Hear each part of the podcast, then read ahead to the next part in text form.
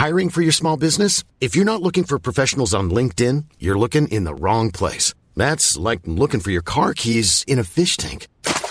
LinkedIn helps you hire professionals you can't find anywhere else, even those who aren't actively searching for a new job but might be open to the perfect role. In a given month, over 70% of LinkedIn users don't even visit other leading job sites. So start looking in the right place. With LinkedIn, you can hire professionals like a professional. Post your free job on linkedin.com slash people today. Hey, I'm Ryan Reynolds. At Mint Mobile, we like to do the opposite of what Big Wireless does. They charge you a lot, we charge you a little. So naturally, when they announced they'd be raising their prices due to inflation, we decided to deflate our prices due to not hating you. That's right. We're cutting the price of Mint Unlimited from $30 a month to just $15 a month. Give it a try at mintmobile.com slash switch.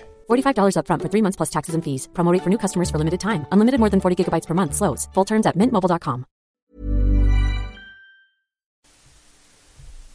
Hello and welcome to this. It is the Rugby Dungeon. Thank you for listening, thank you for subscribing and all that stuff. Uh, follow us on Twitter at the Rugby Dungeon or at JB or sorry, not even at JB. That's not even my uh, Twitter address. It's at J Beardmore. How embarrassing! I'm actually going to leave it there because I'm going to introduce today's guest, the Twitter phenomenon, uh, blogger, uh, and podcast innovator. Oh, go on. In- innovator, but most importantly, good friend Lee Calvert. How are you, mates?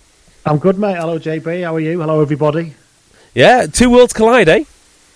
Yeah, I did notice you had you had Jim Hamilton on a couple of weeks ago, so you decided to come running straight to the other end of the popularity spectrum for this week, have you? From a podcast point of view, cover both sides. Far, Fair far dues. too modest, mate. Far, far too modest. Look, someone has to uh, cater to the communist rug- uh, rugby community, so why not you? It is. It's it's a niche community. It's a small it's a small overlap in the Venn, but yeah, I suppose we have to do it somewhere, don't we? Yeah. So we're going to talk about your podcast and you know everything else in between. But just give Okay. me your um, your quick take on the autumn internationals so far. I know it's a boring question, but ultimately, it is a rugby podcast. Do you mean the summer internationals? Yes. Yeah, you said autumn. Oh, But, uh, sorry. so, uh, um, well, we've, we've, we've finished now. Um, it depends which team you want to go for. I think there's a lot of questions still. England haven't answered any of the questions they went there with. Is the first thing that I would say. Um, in that, I still don't know who's going to play fullback long term. I still don't know who the 13 is. I still don't really know who's playing back row. Um, but I suppose they have actually won, so that helps. That's England. Wales are in a decent position from my point of view in that they now. Josh said this on the pod of the week that they now he doesn't now go into a cold sweat every time somebody gets injured.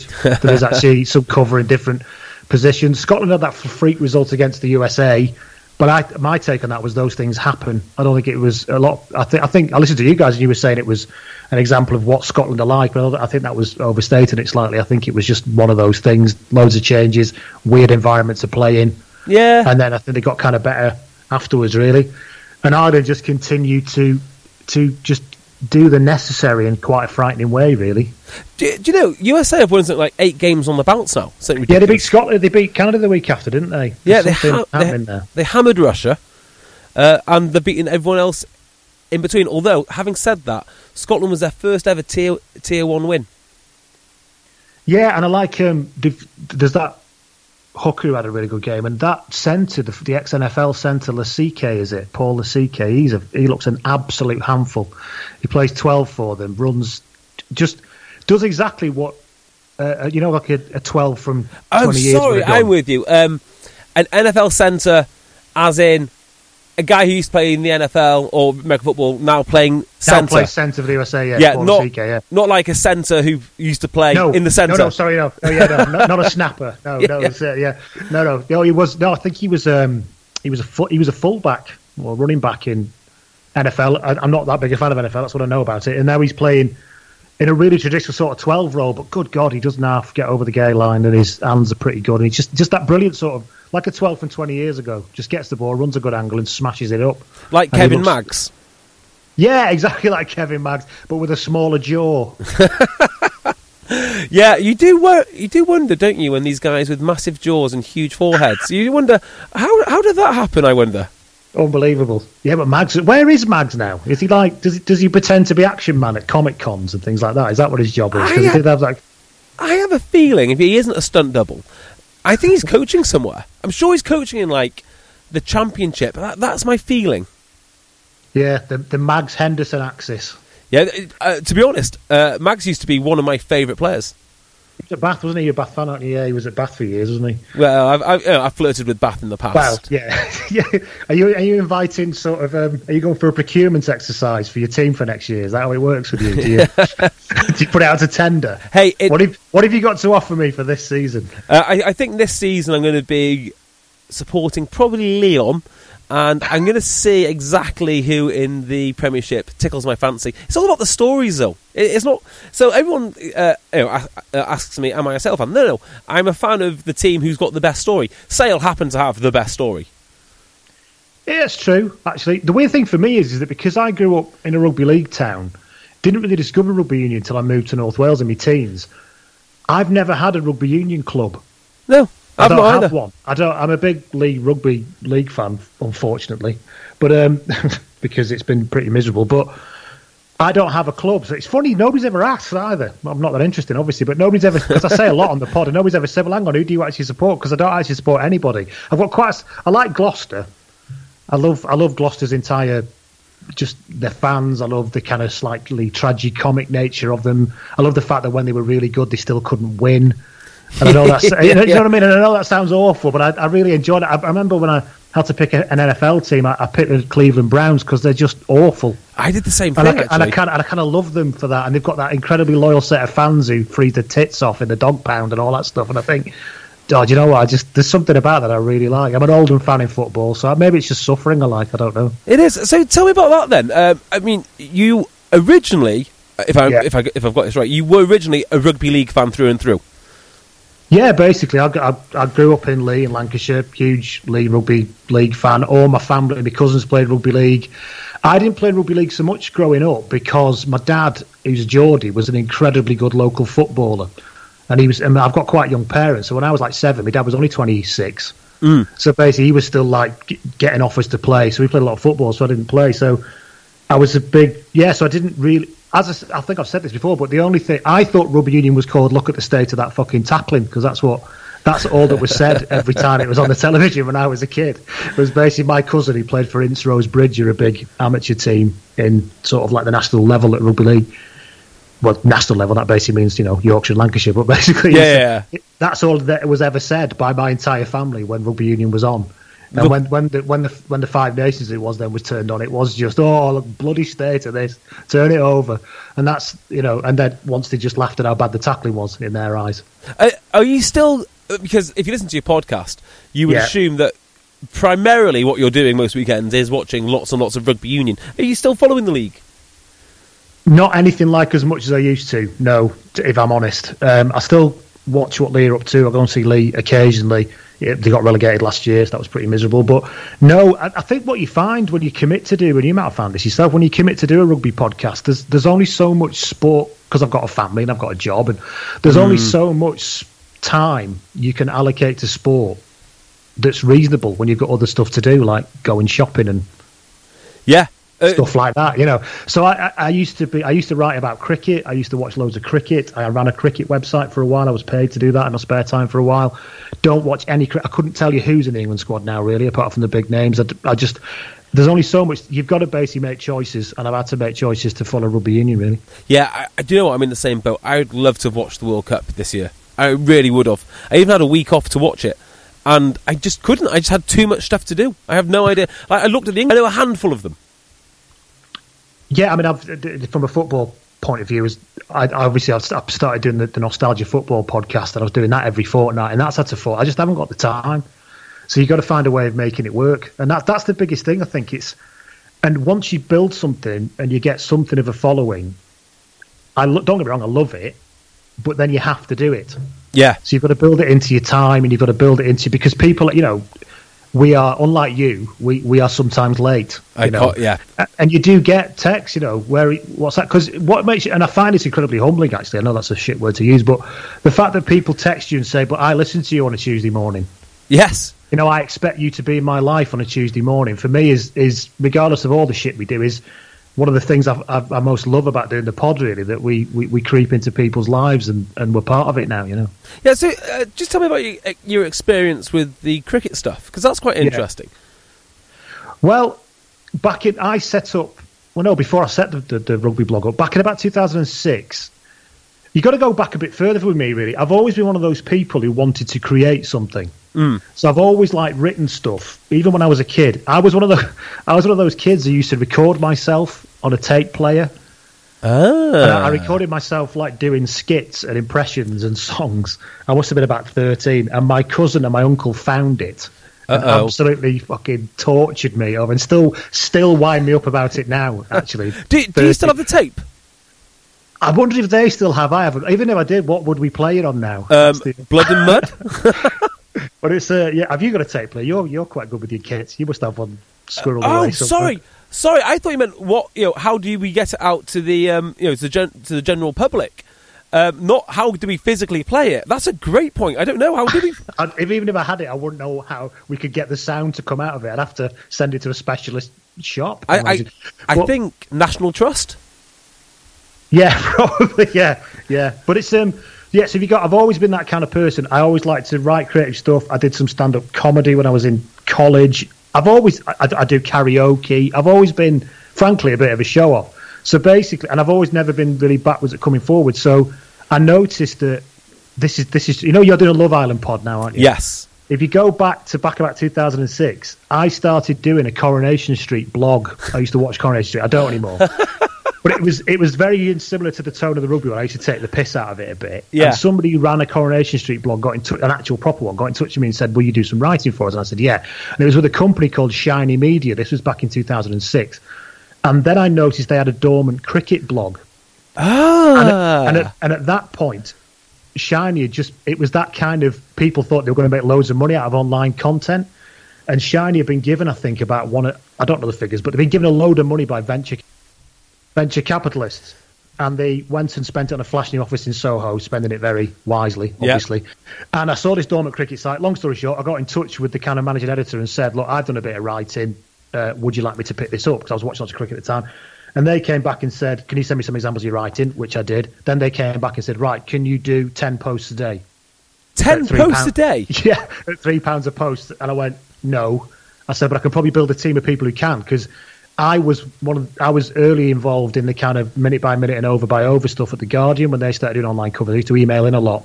That's how I know Rob Smyth and that's how I know. So I picked some people up. I ended up becoming the Ah. editor of this blog for a while and getting paid to do it. And then basically about I think probably about ten months later, all the venture capital money ran out. How, how long ago was this? What, what, that, That time would have frame? been two thousand and six. Really, and it's so weird, isn't it? It's kind of one of those things that you know, just been early. I, I mean, if it was only like you know 2008 or 2010, and you know, then then then there's podcasts, it could have just gone in a completely different way. Yeah. Yeah, so then, and it was then when that died, I decided to start the rugby blog because I still, and the other thing is, I'd moved from, I lived in Cardiff up until 2004, and I'd moved from there back to North Wales because after having the kids, we relocated. And I, fa- I played rugby in Cardiff, and I had a big crowd of people I talked to rugby about. Then I came up in North Wales, and my mates aren't very big fans, so I had nobody to talk to about rugby. So I basically just started this blog to dump my thoughts and my way of seeing rugby onto and it became it, it climbed a bit. It became mildly popular. Got a few freebies. Got a few. Tra- I went to the uh, like Heineken took me to the 2011 final in Cardiff. It's pretty good. Yeah, it's probably about three grand worth of hospitality. When I look back, it was a great day, great game as well. And um, so that that did okay. And then, and I think I said to you the other day, I the idea of doing a podcast in 2009. Did a th- few episodes around the Lions, and then just let it go. I wasn't really sure where to go with it. Really, I, I, I don't have many regrets, but I wish I'd kept going because I think we, I would, I and whoever I chose to do it with, would have been one of the first. I think. Oh, uh, believe you me, being first is far more important. Well, than being, massively. Yeah, far yeah. more important than being talented. far more. Uh, yeah. So, did you? Am I right thinking you got your rugby fix? Did you play for Flint or someone?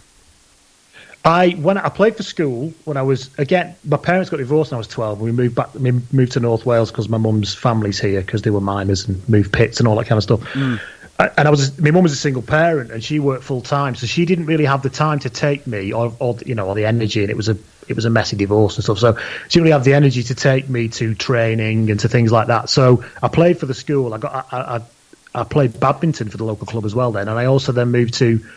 I went for a few games for Mold and a few games to Flint because I knew some people, but I didn't really pick up playing rugby properly till I went to again until I went to uni at 18. And I, went and I joined the rugby league club at uni. Yeah, so I, I played all of my junior rugby in, in North Wales. I absolutely loved it. But sadly, I didn't realise how low the standard was until I moved away. I thought I was playing maybe one level below Wales. You flat track bullying everybody. well, yeah, yeah, basically, I thought the team that I was with, I, I couldn't understand why no one had been picked up by, by the Ospreys. It was a complete mystery to me. It's like, oh yeah, it's, uh, Yeah, it but sounds I like live, it's in Stoke Flint, I, live in, I live in Flint now, and I go down the club, and it's still going. There's still, I mean, I don't play now, but I go past it. It's still going. It's still there next to the Dee with a wind howling gale all the time and stuff. And it's amazing. It's kept going. There's some really strong characters there that have held it up really Now, all these years. here's one for you, and this is one of the things which is it's one of my it's, it's a bugbear of mine, re- really. But you know, you've got a platform, you've got uh, experience with Flint, you live down, down down the road, and I tell this to my dear friend Bryn Williams all, all, all the time, like go back. Why don't you go go back go back to the club, even if it's only to prop up the bar for an hour on a Saturday?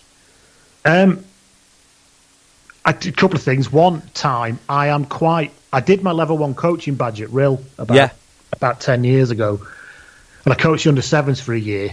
Which I don't care what anybody says. It's a that's the most miserable job in rugby, coaching under sevens. It's horrible, isn't it? It's awful. Please just pass the ball to each other. I don't care if it goes forward. Please just pass the ball to each other. And it's just, it's not a great deal of fun. Long story short, I'm quite a lazy person with stuff like that. And, and, and my son doesn't play rugby because I never took him to a club regularly. So he's never oh. really fallen into it either. And to be honest, for somebody, I do love rugby and I want to see it thrive. But I've not, apart from having a podcast, I've not done, I've not done anything really in, in my direct circle to perpetuate rugby's popularity with my own family. Because, in all honesty, if I'm honest, I, I didn't want to get up out of bed at half eight on a Sunday morning every week. If I'm honest, Yeah, I mean, I, and, I I, and I probably I'm probably the majority, and that's probably what the problem is, really. Yeah, and don't and don't think my uh, ire is uh, reserved for you. I tell Phil continually, like, why are you not doing anything with anything with rugby? I don't mean playing. Just come watch a game and have a pint, uh, just for an hour, an hour on a Saturday. Yeah. I always I quite like I, weirdly, given I take the piss a bit, I, I quite like the idea of being a ref. Yeah, do it. Yeah, Uh, uh, I mean, you've got some rather strange interpretations of the game. It'd be perfect. well, that's so no difference to any other ref. Then. Yeah. have, have you ever uh, have you ever uh, tried refing? I have sort of I've done it in rugby league. I've Yeah. done it in rugby league, and a kind of we used to have a past v present game at uni with like you know with the past students. I ref that one year. It was quite good fun actually, but you it is our job, Bloody hard. and it must be. I mean, rugby league as well is is relatively easy to ref compared to rugby union. You know, Yes. you can see what's going on in league. They're in straight lines. You can see what's going on. You can see what's happening in the tackle. Compared to a breakdown in union or a scrum in union, it's a completely different world. I completely agree. I mean, I've tried it a handful of times, and I, the, uh, if I, if it looked broadly correct, it was going to be legal, and if it looked incorrect, but I couldn't explain why it was incorrect, you're going to get penalised. And I w- I'm not going to tell you why. I explained to the teams. What- I don't ref. Yeah, what you learn quite quickly is, I there's a couple of times where you blow and you think that's because it's a knock on or that's because that's that. You blow and, and, and then a split second afterwards you go, oh no, I don't think it was. Yeah. But what you then have to do is just go it's a knock on. Well, yeah. Do you know? Even though in your brain it's going, no, you're not right, Leah. They're going, you're wrong, ref, and you go, what? no, it's a knock on. Well, you just got it because you can't blow it. Go, sorry, lads, I'm wrong. Well, isn't this exactly what happened to Lacey on the weekend? Which is he gets in someone's way. See, it happens to Lacey every weekend. That's the problem. Yeah, he just goes, uh, yeah, we'll ignore that, shall we? Uh, he's made up his mind, and just there we go. The rugby incident. Yeah. Yeah, rugby incident. What, what do you mean? It's seven points. Rugby incident, pal. Play on. Yeah, so it's uh, again all power to. I'm surprised. I'm.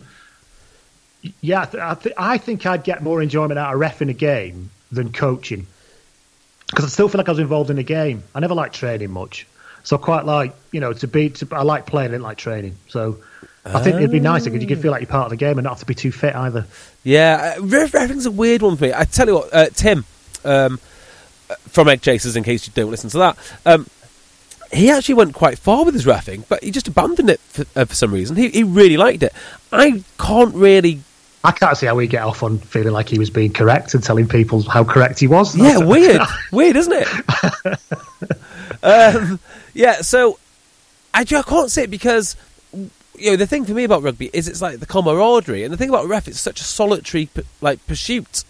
That is true, and actually, because when he used to come in the club afterwards, and somebody like obviously from the club had been nominated to go and have a chat with him, so he's not stood on his own. Yeah, well, You can't be mates though, can you? In fact, it's it's probably a fundamental flaw in your character as a ref if you try to be friends and too close to players. yeah, too too laddie. Well, they're all teachers, I find teachers or ex army officers. oh, actually, I tell you what. Well, um, there's one guy who refs in our circuit who is a curator of an art gallery. But it Well- takes all sorts. Still Yeah. quite middle class though, isn't it? So it still works. Well, yeah. So the thing is, you've got to know each one of the refs in your circuit, and that's my kind of job. and know everything about them. Are you captain now? Ian? No, but I just like to know people. I just like to know people's business. and then you always you always congratulate them, even when the call is against you. And you don't have to say, "Oh, great," you know, "Oh, thank you for the penalty, sir." But you can put a little one in, like, "Oh, well spotted, sir." What was interesting I found as well is the when I played in Wales and then came to England and played as well is is that they don't call them sir in Wales. Did they say? Did they? I don't remember doing it in North Wales. It's always ref in Wales. Yeah, it wasn't, always when ref. I played in South Wales. It always ref. And the And standard, not- the only people who called it sir were English people who were playing in South Wales. yeah, and the standard of refing in North Wales is so bad. And also, if you're a non-Welsh speaker like me, um, who's a non-Welsh speaker out out of choice, um, like they There's literally only, there's only you could say something like that, but yeah, go on. yeah, they are not interested. In, like, in- if you're playing Nant Conwy, they're talking in Welsh, and you will have no idea what is going oh, on. Oh, that's true. Yeah, yeah, yeah. No idea, but it's fine. You know, that's just how it's set up. In fact, I wouldn't want it to change. Yeah, well, you know, Welsh is the living language in that part of Wales, isn't it? So Eleven, It's not eleven percent of the population. You know, make up your own mind. It's not 11% of Nant Conwy, though, is it? no, it's somehow it's two hundred and three percent, and no one's ever worked that out. Even the animals speak Welsh in Nant Conwy, yeah. Hell of a club, though. I've got, I've got to give them that. Hell of a yeah. club. Especially since they're underwater for about half the year. They do particularly well, yeah. have you ever been? Have you ever been to their pitch? Yes. It's amazing, isn't it? Yeah. It's staggering. It's like at the base of a cliff. Yeah, beautiful part of the world. But yeah, it's a. So tell tell me about Blood and Mud then. So yeah, I Yeah. know you did the blog originally. Mm-hmm. Um, did you? Did you? Well, sorry, I do know this. You started basically as a, as a monologue, but then somehow ran into Josh. Well, I'd known. Jo- yeah, I started as a monologue. Realised monologuing with podcasts is really difficult because one, you can't just do this. You can't just chat, and you end up rolling into a situation where your mind goes blank. So what you have to do is write a script. Yeah, and then you have to deliver off a script and then you don't sound very natural. So you end up doing podcasts which maybe sound a little bit like the nine o'clock news coming up later sort of thing it doesn't work. Yeah, so i knew after one episode or two episodes it just wasn't going to work. So i thought well who the hell have I, do i know i can do it with? And i knew that you guys had kind of made a good well damn good fist of it and i knew that people could do it over skype. So i just kind of looked on twitter and i knew josh was quite funny and he was quite left wing like me, and he had a similar view of the game like me. And I thought, you know what, let's see if it would give it a go. And I remember emailing him on Twitter, said, "Do you fancy doing a podcast with me this week?" And him saying, "That's massively out of my comfort zone, but why not?" and it just, and, we, and it's like with anything, it's just the chemistry, isn't it? Because I remember once we had a guy on from New Zealand who, on every conceivable level, level, it should have worked. He was he's quite irreverent. He's funny. Yeah. He's a great writer. I like him. And then he came on the pod and it just did not work at all. it's weird that I know exactly what you mean, and I'm, you know, it, it, you know, from our point of view, we're just lucky that a Tim is incredibly talented, and hmm. b me, Tim, and Phil get on so well. Otherwise, it would be, you know, it's it's a nightmare. And I have had it when you know there's someone who you think should be great, and they just aren't. And it, yeah, and and it's it's even more difficult. We had to. It's even more difficult over Skype. You learn a hell of a lot of how this is. This we're on Skype now, but you learn. And we're, we're quite experienced with it now. But you learn a hell of a lot of how it has to work over Skype. And I suppose, to be fair to Josh, bless him, he does. And I annoy myself when I sometimes listen back to the pod because I do talk over the top of him. Yeah, He'll be in the middle of a point, and I'll just start talking, and he actually very graciously just stops talking and lets me have my point, and then reacts to my point. yeah. And I think that's not a plan. That's just the way it's kind of gone. And I, and I think if we had two people like me, we'd just be talking over each other and end up probably falling out Have you mid episode. You know, Am I right in thinking you and Josh have never done a podcast face to face? Never. The only time we've ever met is that we, when Josh with his Canterbury work through Rugby Shirt Watch, went to, he, he got an invite to Twickenham for this school kit design, schools of design kits, Okay. and it was an event at Twickenham from Wales, um, Italy versus England, and we met up and went to that, and that's the only time I've ever seen him in the flesh, and we've never done a podcast in the flesh. It's always been over Skype. Yeah, I find that amazing because the visual cues that you get from interviewing someone in person, the interviews are just so much better. When you've got, so- particularly someone who's not experienced with Skype, you've always got to guide guide them through. It's a nightmare. Yeah, and we don't use it. That's the thing. I wanted video on Skype because I thought, well, I'll be, I'll put my finger up when I want you to stop talking, or I'll do this. Like this is all my idea of how it should work. And then, of course, when you just get talking, you don't need that anyway. And especially when we've been doing it for two and a half years now, me and Josh, we kind of know where we kind of rise and fall in terms of how how we speak. To be honest, and, and what you, I think you, I remember you saying once when I was asking about length of podcast, and you said to me, just don't worry about how long it is because people just stop listening when they want to stop listening. Yeah. Just, just do what you want to do. This is not like we're not on a schedule. It's not like you know you're going to be finished by half nine because the news is on. You know, it's kind of you just keep going, and if people want to stop listening, they can. Yeah, I mean, And that makes it so. And, and every every week, me and Josh say, "Oh, we should be under an hour this week. We haven't got much to talk about." And every week, it's at least an hour and fifteen minutes, at least. yeah. Well, um, I've actually been on your podcast before, so if you go back into Oh the yeah, you did, didn't you? Yeah, yeah. the right. annals of blood and mud, you will find my appearance. And one of the things which really, which really impressed me, particularly from Josh's side, because well, it's just that I was kind of exposed to it, is like how much how much he puts into preparation for it. Yeah, he does. He puts quite a bit in. He's and and um, we both have notes in terms of you know behind the curtain. You know, we both have notes. Um, I tend to host it and I tend to bullet point it and all of that kind of stuff. He does put a lot of prep in. He knows a lot, Josh, Yeah. particularly about Welsh rugby. He, he, he doesn't have to prep much to, to, to go in and dive in and, and pick it all up, which again saves me some weeks.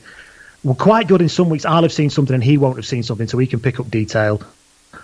But I remember saying to you once about how much prep is done. I think you said you just send a WhatsApp out and then you just talk around a few bullet points. Exactly right. Yeah. What I don't have, which you guys have, and Phil in particular, but all of you actually, to be fair, if you said to me, who's the third best second row at Exeter, I'd have to go and look it up and remind myself. You know, you, you guys know that. I have And- and no I idea off the top of my head. Although I'm know, sure I could blag if it. It's not you, it'll be one of Yeah, the other yeah. two, is the point I'm making. Whereas we don't have that. We have a more superficial view of it because we're a different product, really. But yeah, we do do a lot of prep, and we do we we do, we give a lot of thought to the um, to the different features. We're constantly trying to think of what can we do that people might like, or that actually we will enjoy doing. That's why we end up doing some stupid stuff at times. Actually, you know, I enjoy this. And what I realise is I listen to podcasts and some bits of it I think this isn't very good, but I don't turn off. I just wait till it finishes. Yeah. Well, yeah. So what I would say about that is some of the, it is completely unusual, particularly for a sports podcast. There might be some football ones out there which have the irreverent look, but you actually script it, you write it, you prepare it, um, and it does get traction. I mean, I don't know if you know this, and I'm not going to mention the player's name, but um, I'll give you an example. Uh, one of your bits, similar, I'm not going to tell you which bit it is, but similar to the Ruan Ackermann liking, uh, not Ruan Ackermann, Johan Ackermann liking fish fingers bit. Oh yeah, Well, one of the bits which was similar to that, but not that bit. Yes. Uh, I actually got a text from one of the players like, do you, do you know this guy? What's he trying to say? say, say? yeah. It's a, it's a satire. I create a character that has the same name as this person. There's nothing about it that is any. You know, I've got no idea Ruan Ackermann likes fish fingers. Oh, he, absolutely I does, just yeah. wanted to do something stupid. so, Johan Ackermann, sorry, yeah. The usual, people take note, and it does get, uh, and it, it does get around. Do you ever worry that the things that you say on the podcast get back will get back to players, and how you will handle that? No, because I've got no interest in being uh, part of the established rugby world. Ah, Um, I mean, I've had some nice things that have been sent my way via PR companies simply because I think they used the horrible term influencer about me once in 2010. It soon died away, don't worry. Uh, keep on the good side of players for interviews because I'm not that interested. You know, you guys do a great job of that. You know, loads of other pods do a great job of that. That's not what we're about. I'm not relying on this for my living. I'm not trying to carve a career in this. I've got a, I've, I've got a, a reasonable career elsewhere that I'm cracking on with. So actually, if I ever thought to, if I ever got to a point where I thought to myself, I can't say that because it might upset X and I won't get an interview with them, I, I really wouldn't enjoy it to be honest. Yeah, it's a real tough one because most of, yeah, like most of the stuff that you do is complete, complete, completely harmless. I mean, a lot of it is, and what I found, especially in my early days, when I would go off on one, say about Stuart Lancaster or someone, and Mm. there's some pretty, pretty harsh words, word, words were said. When you start to meet them, you think actually. They're just kind of guys. They're just kind of normal people. I would hate for people to say the same things about me. I mean, it Yeah. doesn't stop me so much, but it is a consideration that I actively think about now. I've asked. I have asked that. I remember you interviewed Nick Mullins, and he said that. He said that he was friends with Peter Taylor, who managed England for a while, and, and Nick Mullins had said that he would, he'd, he'd done something terrible. And Peter Taylor said, "I was in the car with my kids when you said that on the radio." And it does. It does give you pause. But I suppose, from my point of view, I do think to myself, if they said it about me, would I be really? I don't mind people taking the piss out of me, Yeah, and I think that's probably what it comes. That's what it probably comes down to. yeah. Uh, have you managed to meet James Haskell yet? Never. I got I got I got invited to BT Rugby tonight, and they said, "Do you want to come look at the studio?" He said, "Oh, James Haskell's here this week." And I said, "I can't make this week." I don't. I don't think that'd be a very good. I mean, the, the, you know what? In some in some ways, you know, I would like to interview him because I would like to just put my view across and see what he said, really. But I don't think he's ever. Well, you know, what what what benefit is there to him to engage with me? Although I have heard from people on the quiet, he does get actively fuming about people who Um, don't like him. All I'll say about him is this, right? He is. I'm not. I'm not just. I'm not just saying, No. saying this because it might get back to him. One of the most genuinely nice and generous people with his, with with his time that I have met. Very very funny. And do you know what? I bet he would do the interview too. Right. Okay. I bet. I bet he would. Do you know what though? I started off. I mean, back in the very early days of Blood and Mud, back in 07, when I just had the blog. That was when I started taking the piss out of him. It then just became this thing that I did. It became part of what I and and you know what I, I said the other week. I heard him interviewed on what was he on? He was on Flats and Shanks, Yeah. and he was really good. You know, he's self-deprecating, and in parts I quite liked him, and he's quite honest. I think he's Many of us have those stubborn pounds that seem impossible to lose, no matter how good we eat or how hard we work out. My solution is PlushCare. PlushCare is a leading telehealth provider with doctors who are there for you day and night to partner with you in your weight loss journey. They can prescribe FDA-approved weight loss medications like Wegovy and Zepbound for those who qualify. Plus, they accept most insurance plans. To get started, visit plushcare.com slash weight loss. That's plushcare.com slash weight loss. Hey Dave, Yeah, Randy. since we founded Bombas, we've always said our socks, underwear, and t-shirts are super soft. Any new ideas? Maybe sublimely soft. Or disgustingly cozy? Wait, what? I got it. Bombas. Absurdly comfortable essentials for yourself And for those facing homelessness. because one purchased equals one donated. Wow, did we just write an ad? Yes. Bombas. Big comfort for everyone. Go to bombas.com slash ACAST and use code ACAST for 20% off your first purchase. I think he's got better the past few years with that. His public presentation himself.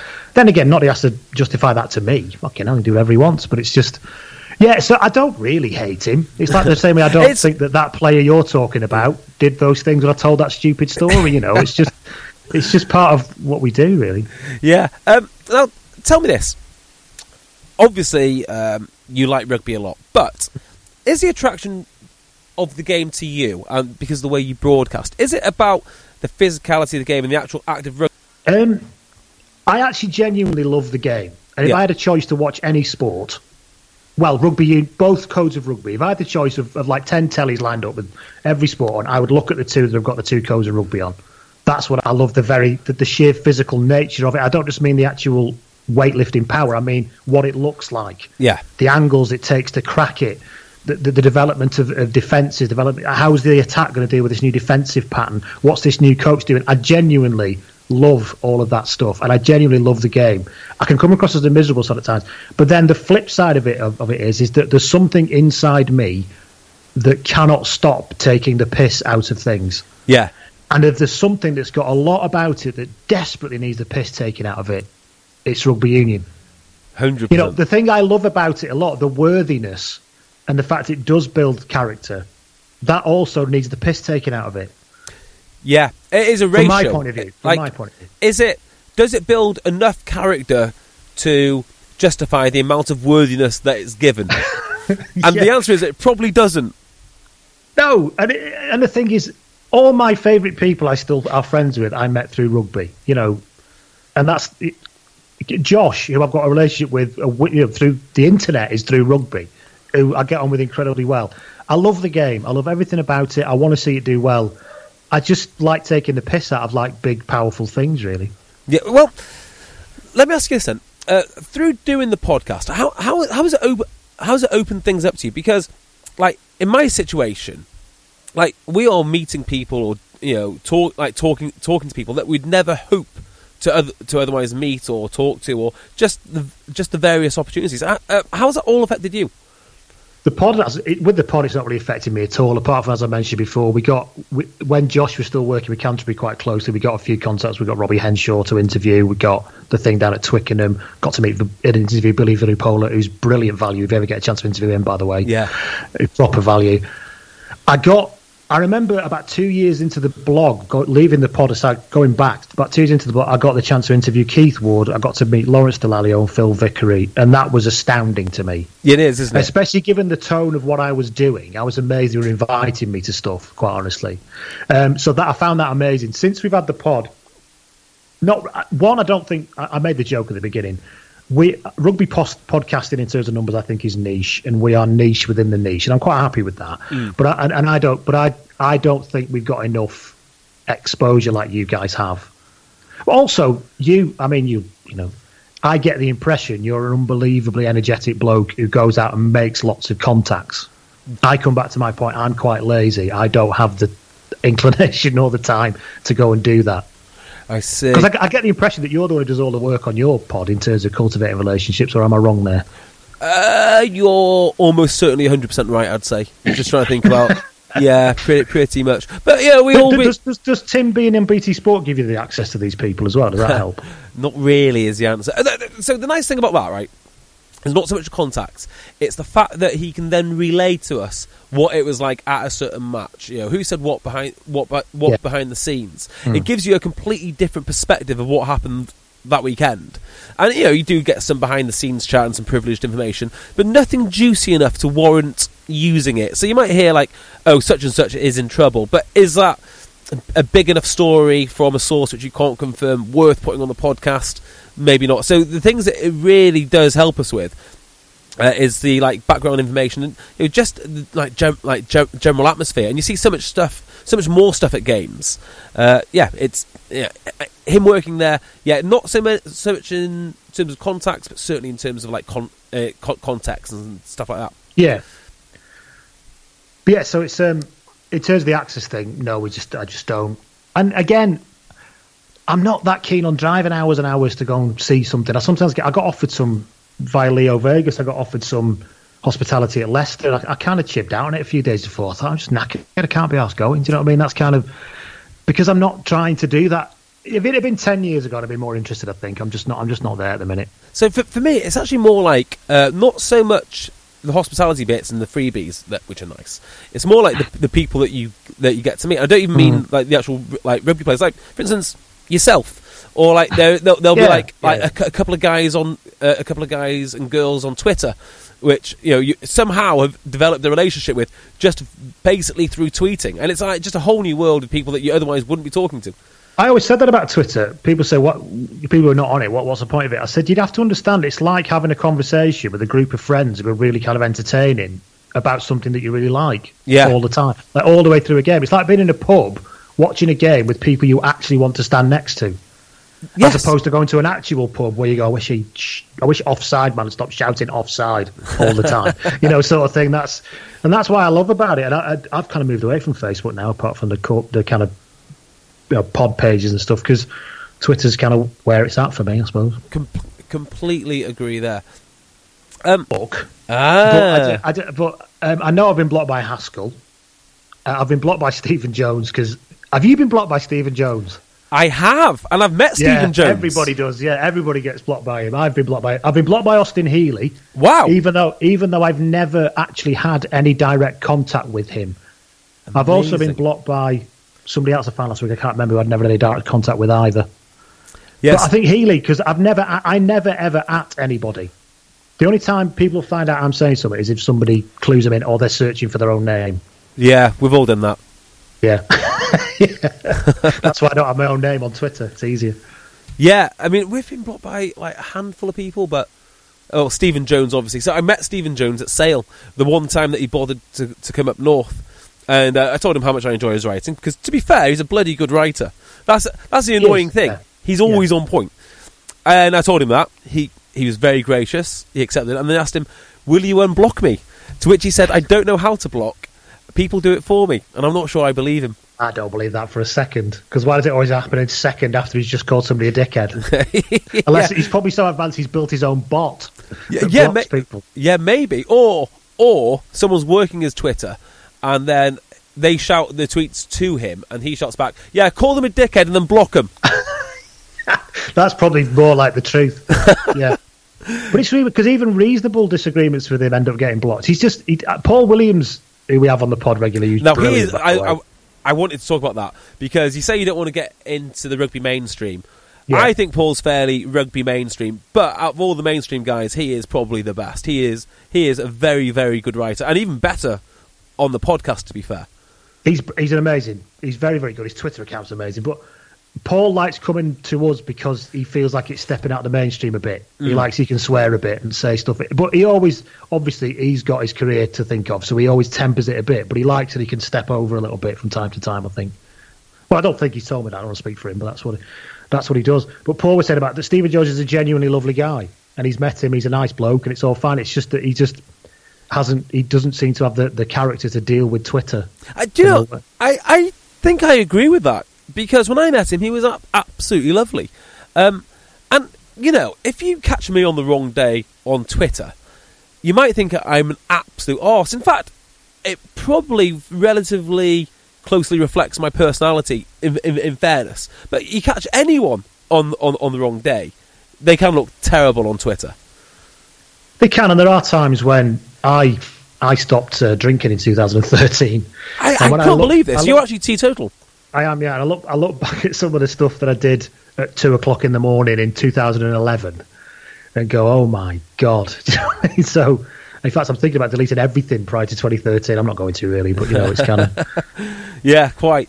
Um, what What do you think about the podscape, the podcast landscape at the moment, in terms of the amount which are out there? Do, do you think many of them are many of them are, are, are contributing?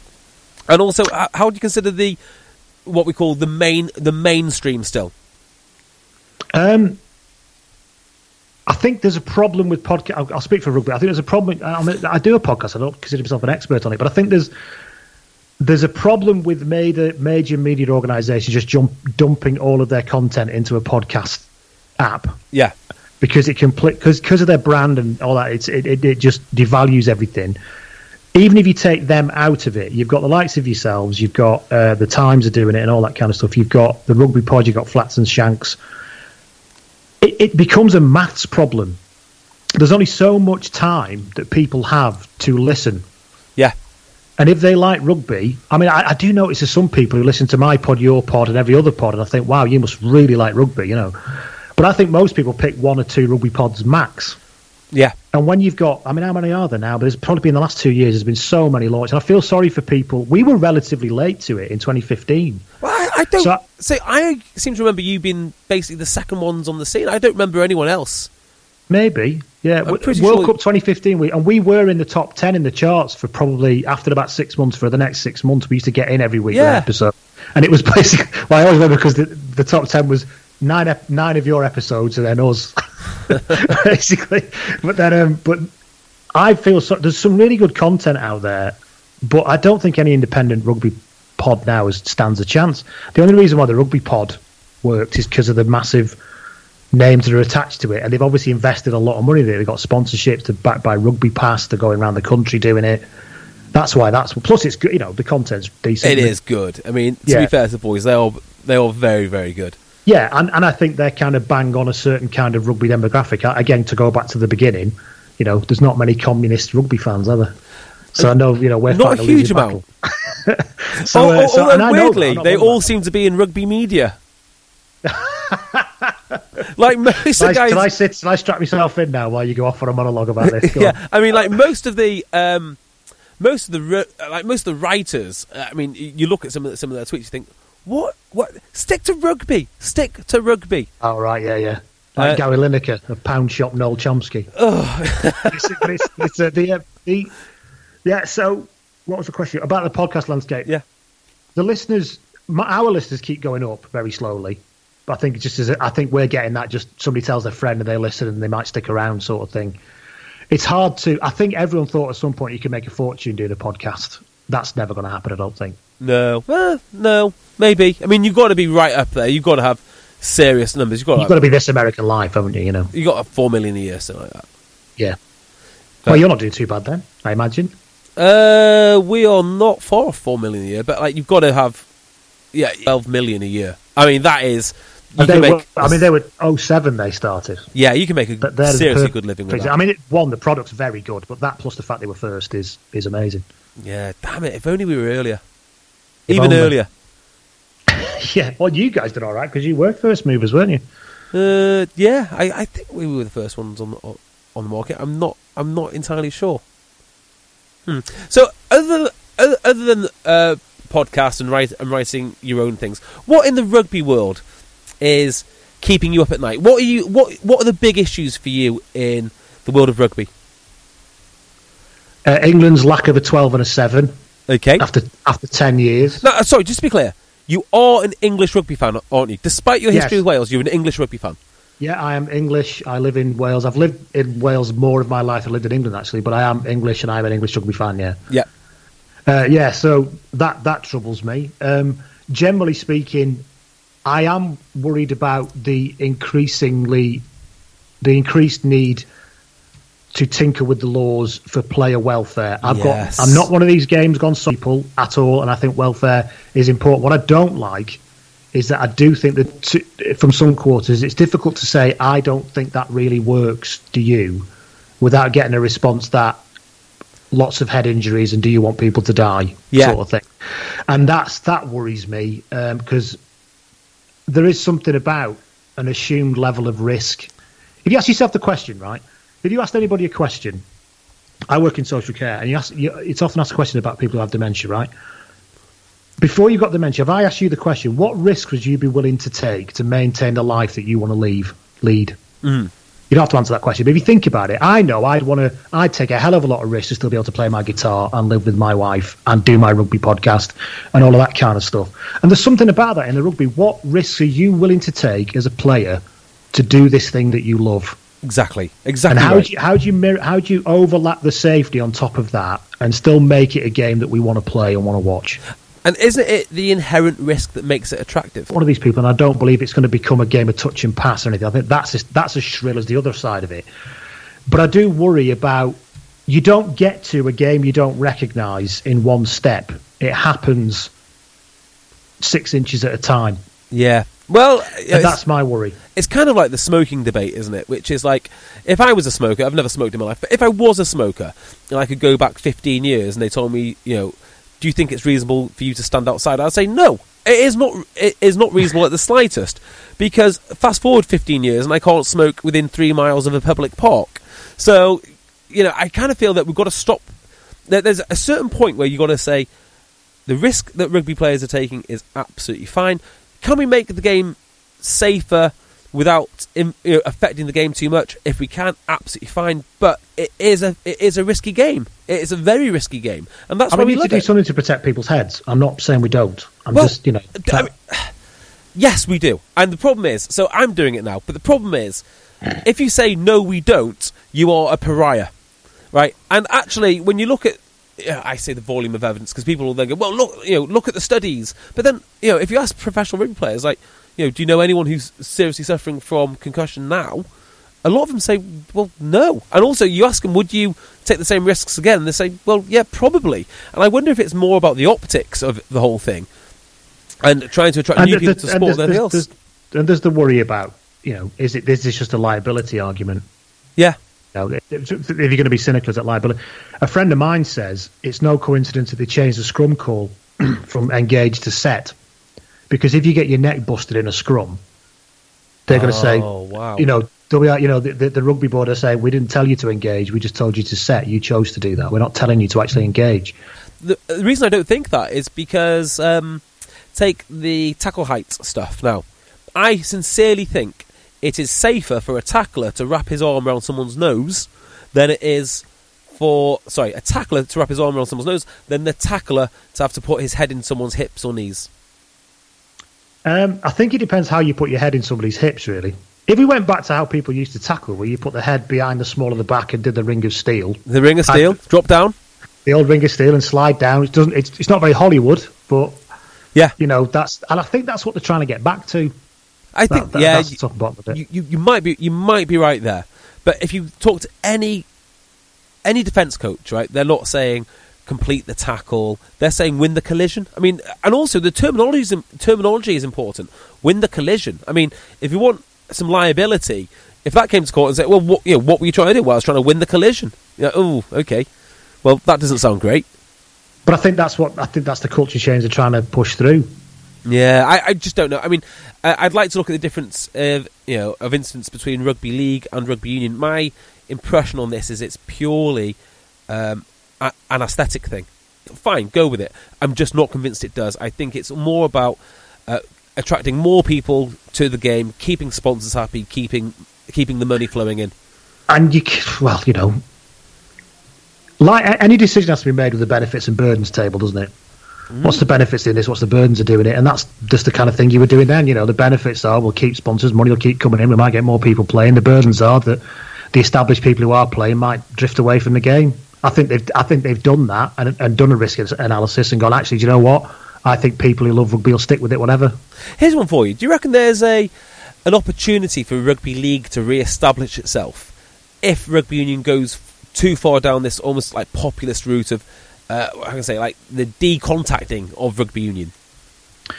Uh, one, I'd, I'd, I'd, question your re-establish itself. I don't know when it was ever established to a level. Well, if you go back to 1887, I maybe. but, I- no, yeah, I- but no, to you, mean, you mean you mean to, to, to do a bit of a land grab for on rugby union? Yeah, I mean they're, Um, they're, they're I still don't think so. fighting. I, I think I remember I asked it. Funnily enough, I asked this question when we did the we did these rugby history podcasts now with Professor Tony Collins, and I asked the question about when rugby union, rugby league split back in 1895. Rugby league changed very quickly to have less players, more passing.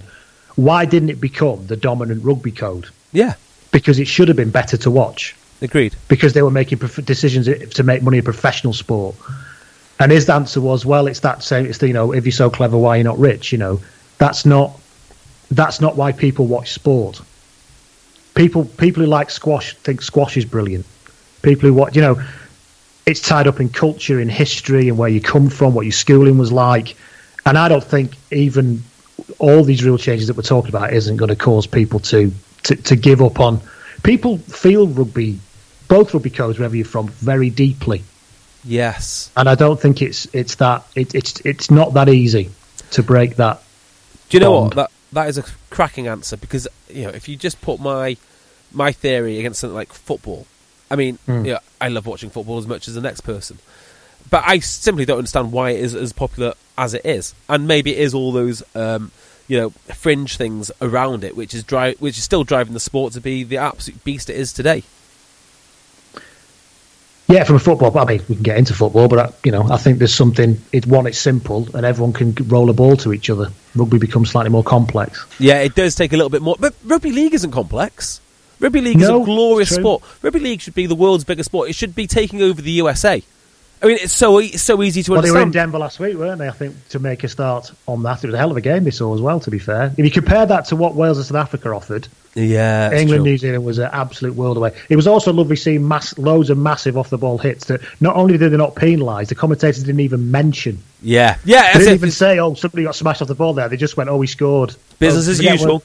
what- yeah, exactly. Yeah. My my favourite rugby league uh, highlight is it's Willie uh, Willie Willie Mason knocking Yes. out Stuart Fielden, right? Because Yeah. a Stuart Fielden thinks he is the hardest man on, on earth, bar none. At that time, he did. Yeah. Oh yeah, yeah. He's like, oh, I'll, I'll, I'm going to do amateur boxing and maybe pro boxing and no, you know, blah blah blah blah. Willie Mason then knocks him cold. Now, in rugby union, I, even the lighter strike, rightly so, is a red card. Hmm. I I do not know what would happen if someone knocked out a, another man in r- rugby union in in its current guise. I just have, I, assume it'd be straight to the UN for war crimes. I, I don't know, but then the ref intervenes and goes, "Willie, don't take the law into your own hands. I'll deal with it." Well, they've brought in a punch and go rule now, haven't they? And a lot of people are kicking off. You know, the biff merchants are not happy about that at all in in Australia, particularly. Uh, Willie Mason's involved in another brilliant rugby league, and if you ever want to look it up on, on YouTube, have you ever seen the one where um, he's taking the piss out of the hacker, and then David Kidwell, the New Zealand Yes, I have. absolutely powders him and stands over him while he's on the floor, screaming and shouting at him while he's on the floor. And Willie Mason's a big guy. He walked past me Huge. at Bridgend once. He's a massive guy. There's also a great, a great Brian McDermott, who's the current Leeds coach. You talk about hard people, right? Ex-marine, ex-boxer, prop forward for international rugby league. That's a pretty big Ticks- trifecta of, of hard. you Ticks know. a lot of boxes, doesn't it? And there's a there's a Challenge Cup game where he that brilliant rugby fight thing you don't see very often, where he sparked three people out as they ran towards him with perfectly measured blows, and then and then turned round before the ref even reached for his pocket because he knew what was coming. He just turned around and walked off. This, that was fanta- that was probably about 15 years ago. It's fantastic. Have you ever read the story about Gerard Cholley? No, So Gerard Cholley, um, it actually showed up in one of our first ever podcasts we were talking about. We don't really talk about him enough, and it's just episode after episode of him winning fights by horrendous knockout. Um, he was um, he was picked up by the chairman of I want to say Clermont or Perpignan. I've got a feeling it's Perpignan. After getting into, I, might have the exact details wrong. After um, he he's either fighting against a load of paratroopers or he was a paratrooper. And the president of Toulon, Toulon um, sorry, of Clermont or Perpignan was like, "Yes, we need you." Signed him, then went on to pe- play for France. what period was that? Oh, it's not that long ago. I say not that long ago. It must be seventies, about Yeah. about then. So absolutely prime psycho France. Yeah, Period, yeah. Basically, yeah, I love that. There's loads of good stuff. There's a there's the brilliant fight between um, Gordon Tallis and um, Terry O'Connor. Terry O'Connor takes the biggest punch on his chin you've ever seen and doesn't go down and comes back swinging.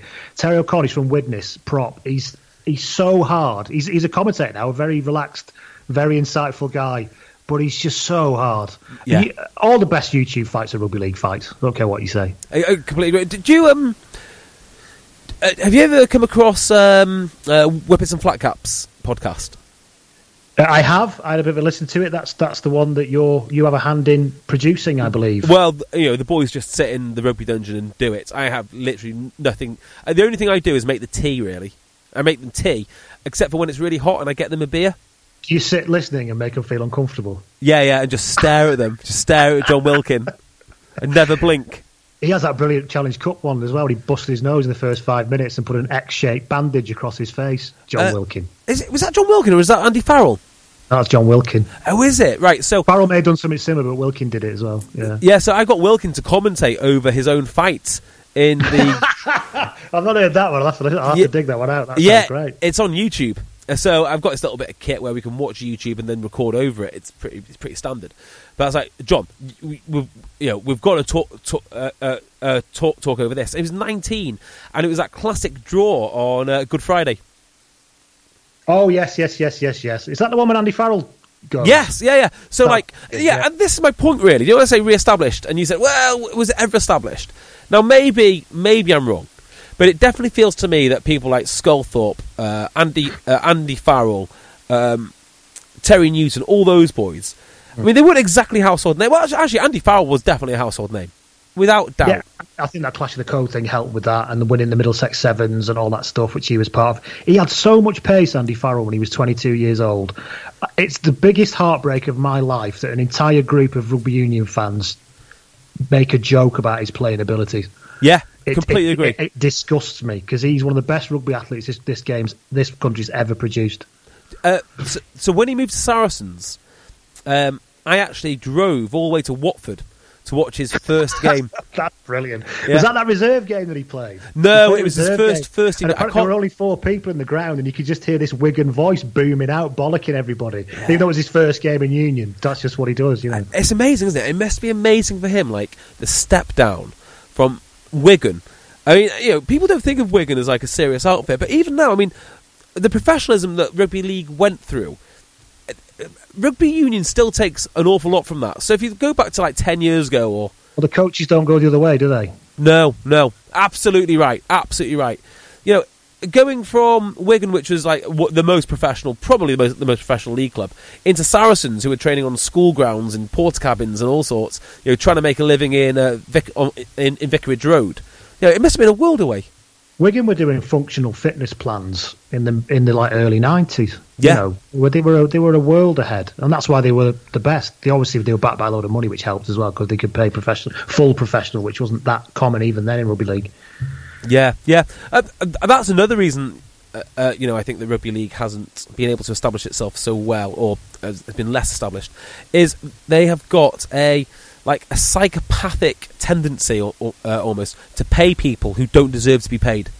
And I, I don't mean in Super Like League. Welsh rugby in the mid in the yes, late nineties. yes, that's a great point. So Welsh rugby, yeah, that is that is spot on. Welsh rugby had more professional players than any other country on earth. The club that I played for when I was in Ca- which is Cardiff Harlequins, they got to the Swalec semi final one year, paid everybody. Within two years, they were broke. They're Yeah. in Division Four Southwest, Yeah, Southeast. but like um, Cardiff would be paying lads to play in Bangor in case their fourth choice uh, flanker went down. and like just like as a retainer, just in case we'll bust you down to Cardiff and, and then you can play for us. Madness. But yeah, so that's the and rug, yeah, that's the thing about rugby league. It's just, I think it's a little bit. I think rugby and rugby league have got similar pr- problems, similar, similar issues. If that's the right word. In that, I I don't know where the expansion comes from, Yes. And that's why I think the Pro Team have chucked their hand in with the South African money, because I think they know that, that, that their market is kind of tapped out, and they've Mm, got to go somewhere else Well- and find it. I mean, maybe. I, I, I don't know about that. I think the Welsh game is so abysmally run by bad people uh, that they've got they've got a, you know so so far to go. Ireland are kind of a model of model of, of perfection, and then somewhere in between you've got Scotland, who seem to be doing all the right things. I mean, Scottish rugby is rapidly turning itself around, and if it wasn't for the talent base in Wales, I think there'd be oh, it'd be a miserable situation. He's moving in the right direction. That's a whole other hour in itself, isn't it? But he's moving in the right direction, I think. Yeah, yeah, com- completely agree. So, uh, uh, are you guys finished for the summer now? Are you? Um, Well, yes, we're finished with the regular pod for the summer. You may have seen we've set up this uh, patron account thing now on Patreon. So basically, we are doing summer episodes, but they're only available to people who signed up as patrons. ah, so So tell we are us. doing some episodes. So tell us where we can find your Patreon and where we can find you on Twitter and the Well, blog. I'm Twitter at Blood and Mud. That's Uh-huh. me. Uh, uh, Josh is at Josh Gardner if you want to have a chat with him as well. Um, we are on bloodandmud.com and then there's the Facebook page and there's th- then patreon.com. That's P A T R E O N dot com slash blood and mud. It costs two dollars a month to sign up as a patron, and then you get some. You get the rugby history pods, you get the rugby life interviews, you get, um, and then you get these summer episodes and probably some bonus episodes as well from time to time. Yeah. Now, uh, I'm going to have to say the Rugby History Pod truly, truly exceptional. Con- congratulations on that. And that Cheers. alone for me would be worth go- go- going on and signing up a patron. And it's you know when you talk about so, let's be honest, JB. I don't know about you, but some weeks you are a bit like, oh, it's been a bit shit this weekend. What we're going to talk about? I never enjoy. I, I've enjoyed the rugby po- history podcast so much. It there's just it kind of for the light history anyway. It's hugely, hugely entertaining to even just be part of them. Never mind listen. Excellent. Right, mate. Well, uh, we've been Yeah. do- got, do, uh, doing this for an hour, so uh, Yeah. I shall let you get get on with the evening. Thanks very much. Cheers. Excellent. Even when we're on a budget, we still deserve nice things. Quince is a place to scoop up stunning high-end goods for 50 to 80% less than similar brands. They have buttery soft cashmere sweaters starting at $50, luxurious Italian leather bags, and so much more. Plus, Quince only works with factories that use safe, ethical, and responsible manufacturing. Get the high-end goods you'll love without the high price tag with Quince. Go to quince.com slash style for free shipping and 365-day returns. Mom deserves the best, and there's no better place to shop for Mother's Day than Whole Foods Market. They're your destination for unbeatable savings, from premium gifts to show-stopping flowers and irresistible desserts. Start by saving 33% with Prime on all body care and candles. Then get a 15-stem bunch of tulips for just $9.99 each with Prime. Round out Mom's menu with festive rosé, irresistible berry chantilly cake, and more special treats. Come celebrate Mother's Day at Whole Foods Market.